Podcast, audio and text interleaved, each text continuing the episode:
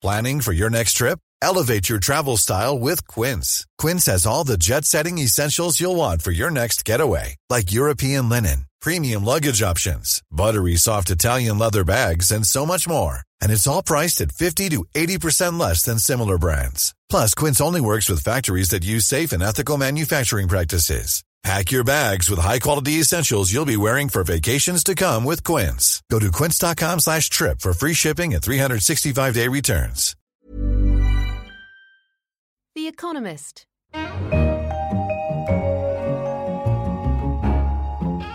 From The Economist in London, this is Money Talks, a weekly programme about news in the worlds of business, finance, and economics. I'm Andrew Palmer, the Business Affairs Editor. And on today's show, we're going to be discussing why we should be alarmed by high profits in America, and relatedly, how emerging market billionaires are making their money. With me to discuss these topics is Adrian Wooldridge, our former Washington bureau chief and our current writer of the Schumpeter column. Adrian, let's start with America. There's a howl of anger from American voters. Uh, some of it we think connected to free trade, some of it to the shenanigans of the banks. But we argued last week that competition is also a big part of this. What exactly did we lay out? You're absolutely right. You have a howl of anger in the United States. It's coming from the right in the form of Trump, and it's coming from the left in the form of Bernie Sanders and it has this common characteristic that people feel that the system isn't working for them. On the right, they're more likely to blame immigration. On the left, they're more likely to blame free trade, perhaps, although that crosses both left and right. But they feel that the system is rigged. And at the same time, you have in the middle Hillary Clinton very little sort of positive support. You know, people say, well, she's good, she's competent, she'll be a good president, but there's not a massive amount of enthusiasm for her. So all the energy in American politics is towards those people who argue that the system is broken. And what we did in our last week's cover story was to say that yes, they're actually right. The system is broken in very, very serious ways, but not quite the way that people think. It's not because of immigration, it's not because of free trade, it's because you have an extreme degree of concentration in capitalism, whereby incumbent firms are sitting fat and happy, making super profits, and there's not enough competition. Competition would be what you would need to lower prices, improve quality, you're not getting that. And if you think of a classic example of this, it's the American Airlines. Everybody used to say about American Airlines, well, the service is terrible.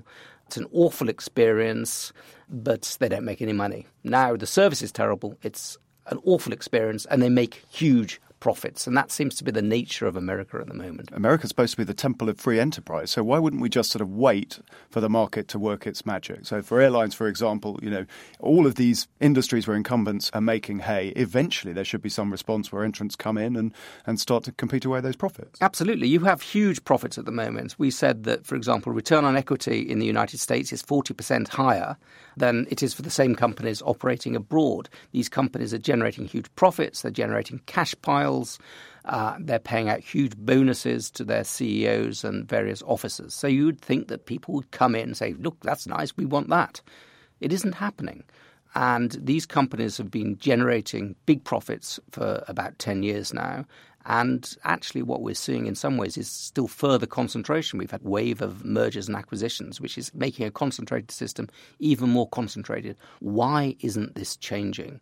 Some people say it is just about to change. You're seeing a little bit of an uptick in the creation of new companies. You're seeing a little bit of a dip in the profits of some companies at the moment, but I think the signs are very weak that there's a change. It's because these companies have succeeded in building moats around themselves. They've identified areas where they can protect themselves from competition. And it's because competition in itself is becoming more difficult because of regulation, government collusion, the price of market entry being raised very high by legal um, restrictions and such things. They're defended partly by business considerations that they've built. They've focused on areas where they can build quite defendable business modes, but also they're defended by the price of getting into the game, which has been going up very dramatically in the United States. Well, if the market can't work and those those sort of mechanisms are being muted, then there should be an antitrust apparatus to deal with competition issues. That doesn't seem to be working either. Why would that be? It's difficult to launch antitrust cases because the antitrust laws are very tightly defined. So you have to be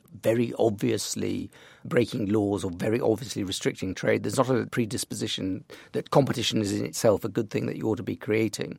But also, there's been a long term sort of intellectual legacy, legacy of the Chicago School. The Chicago School basically argued that concentration in itself is not something we ought to be worried about. As long as there's competition, concentration doesn't matter. And it's looking increasingly as though the Chicago School was wrong and concentration is in itself something that we, we ought to be worried about. Now, there again, there are some good things that are being done. Obama has talked quite a lot recently about the license raj, about the amount of licenses that you need to have to get into various occupations. The White House has really emphasized this, but they haven't really emphasized the virtues of just free market competition. But even if we saw big policymakers acting in a concerted way to address this problem, it's not clear that it would have a result that worked fast enough to affect the election in November. You're absolutely right. There's nothing that really can be done by policymakers in Washington to change the dynamics of companies up until then. The big question is how we address this discontent in the longer term. That's the thing hanging over American politics, I think, for the next decade or even longer.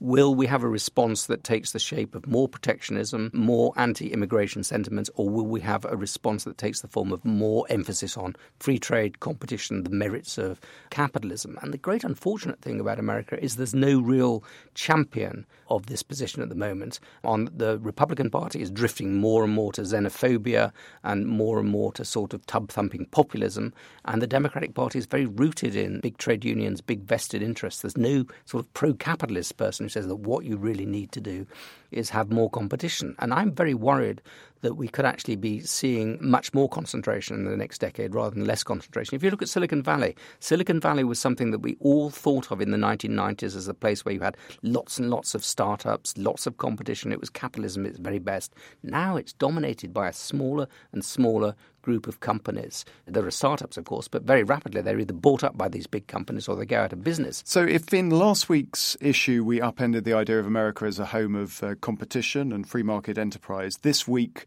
you're taking on another piece of conventional wisdom, which is the idea that emerging markets is a place where people make money mainly out of crony capitalism. And you're looking in particular at a new book. There's a very good book by a woman called Caroline Freund of the Peterson Institute in Washington, D.C. And what she's done is to look at the Forbes list of billionaires from 2014 and study them, torture the data, as it were, and find out what we know about these billionaires.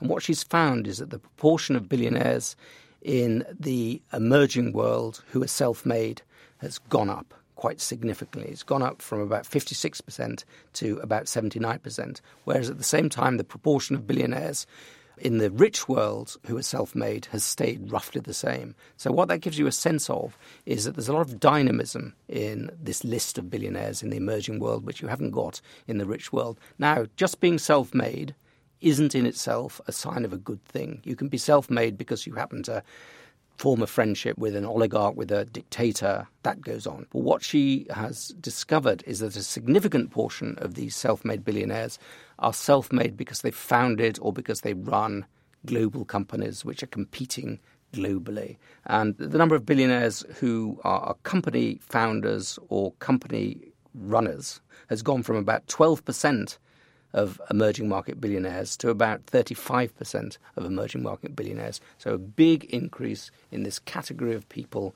who have made their money as Schumpeterian entrepreneurs.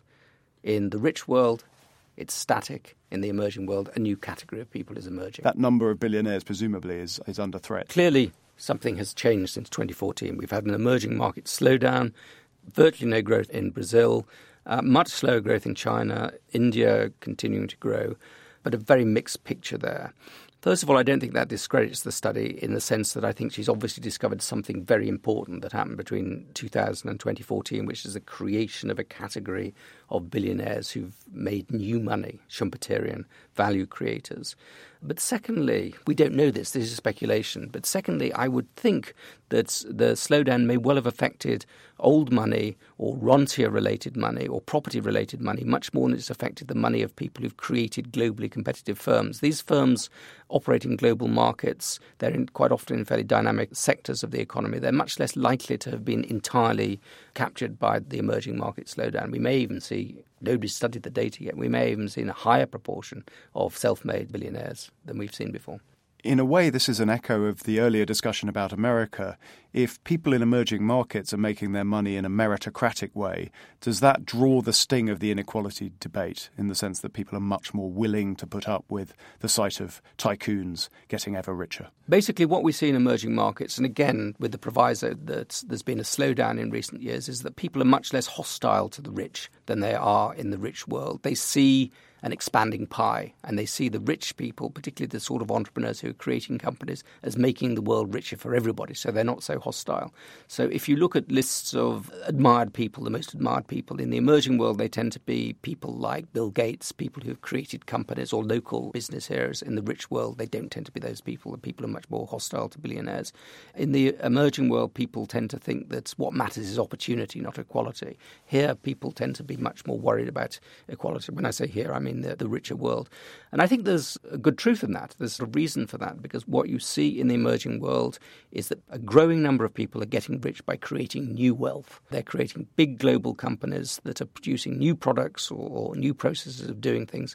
Here we see that in Silicon Valley, but we don't see it enough right across the economy. We see these very stable, oligopolistic companies that have many of the characteristics of rentiers. The startups and the self made tycoons of today will be the incumbents who are seeking to protect themselves tomorrow. So we may just see this unfold in emerging markets as we have in the West. Absolutely. One of the things that's striking is how similar these new wealth creators in the emerging markets are, and these new companies that are being created in the emerging markets are to what happened in the United States in the late 19th century, Japan after the Second World War, South Korea in the 1950s and 60s, whereby there are people who are becoming very rich by creating new companies like the Rockefellers and like the Carnegies, and those people very rapidly become incumbents.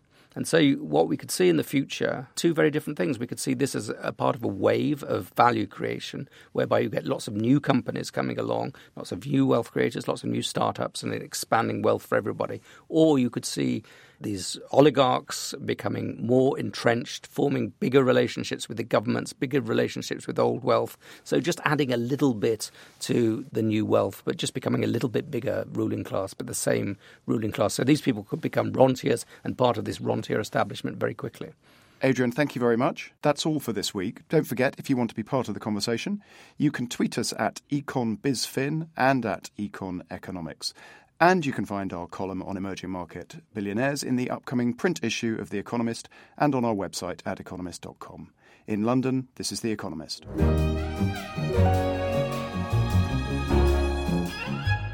The Economist. When you make decisions for your company, you look for the no brainers. And if you have a lot of mailing to do, stamps.com is the ultimate no brainer. It streamlines your processes to make your business more efficient, which makes you less busy. Mail checks, invoices, legal documents, and everything you need to keep your business running with stamps.com. Seamlessly connect with every major marketplace and shopping cart. Schedule package pickups and see your cheapest and fastest shipping options from different carriers with rates up to 89% off USPS and UPS rates. And with the stamps.com mobile app, you can take care of mailing and shipping wherever you are. Make the same no-brainer decision as over 1 million other businesses with stamps.com. Sign up with code program for a 4-week trial plus free postage and a free digital scale. No long-term commitments or contracts. That's stamps.com. Code program.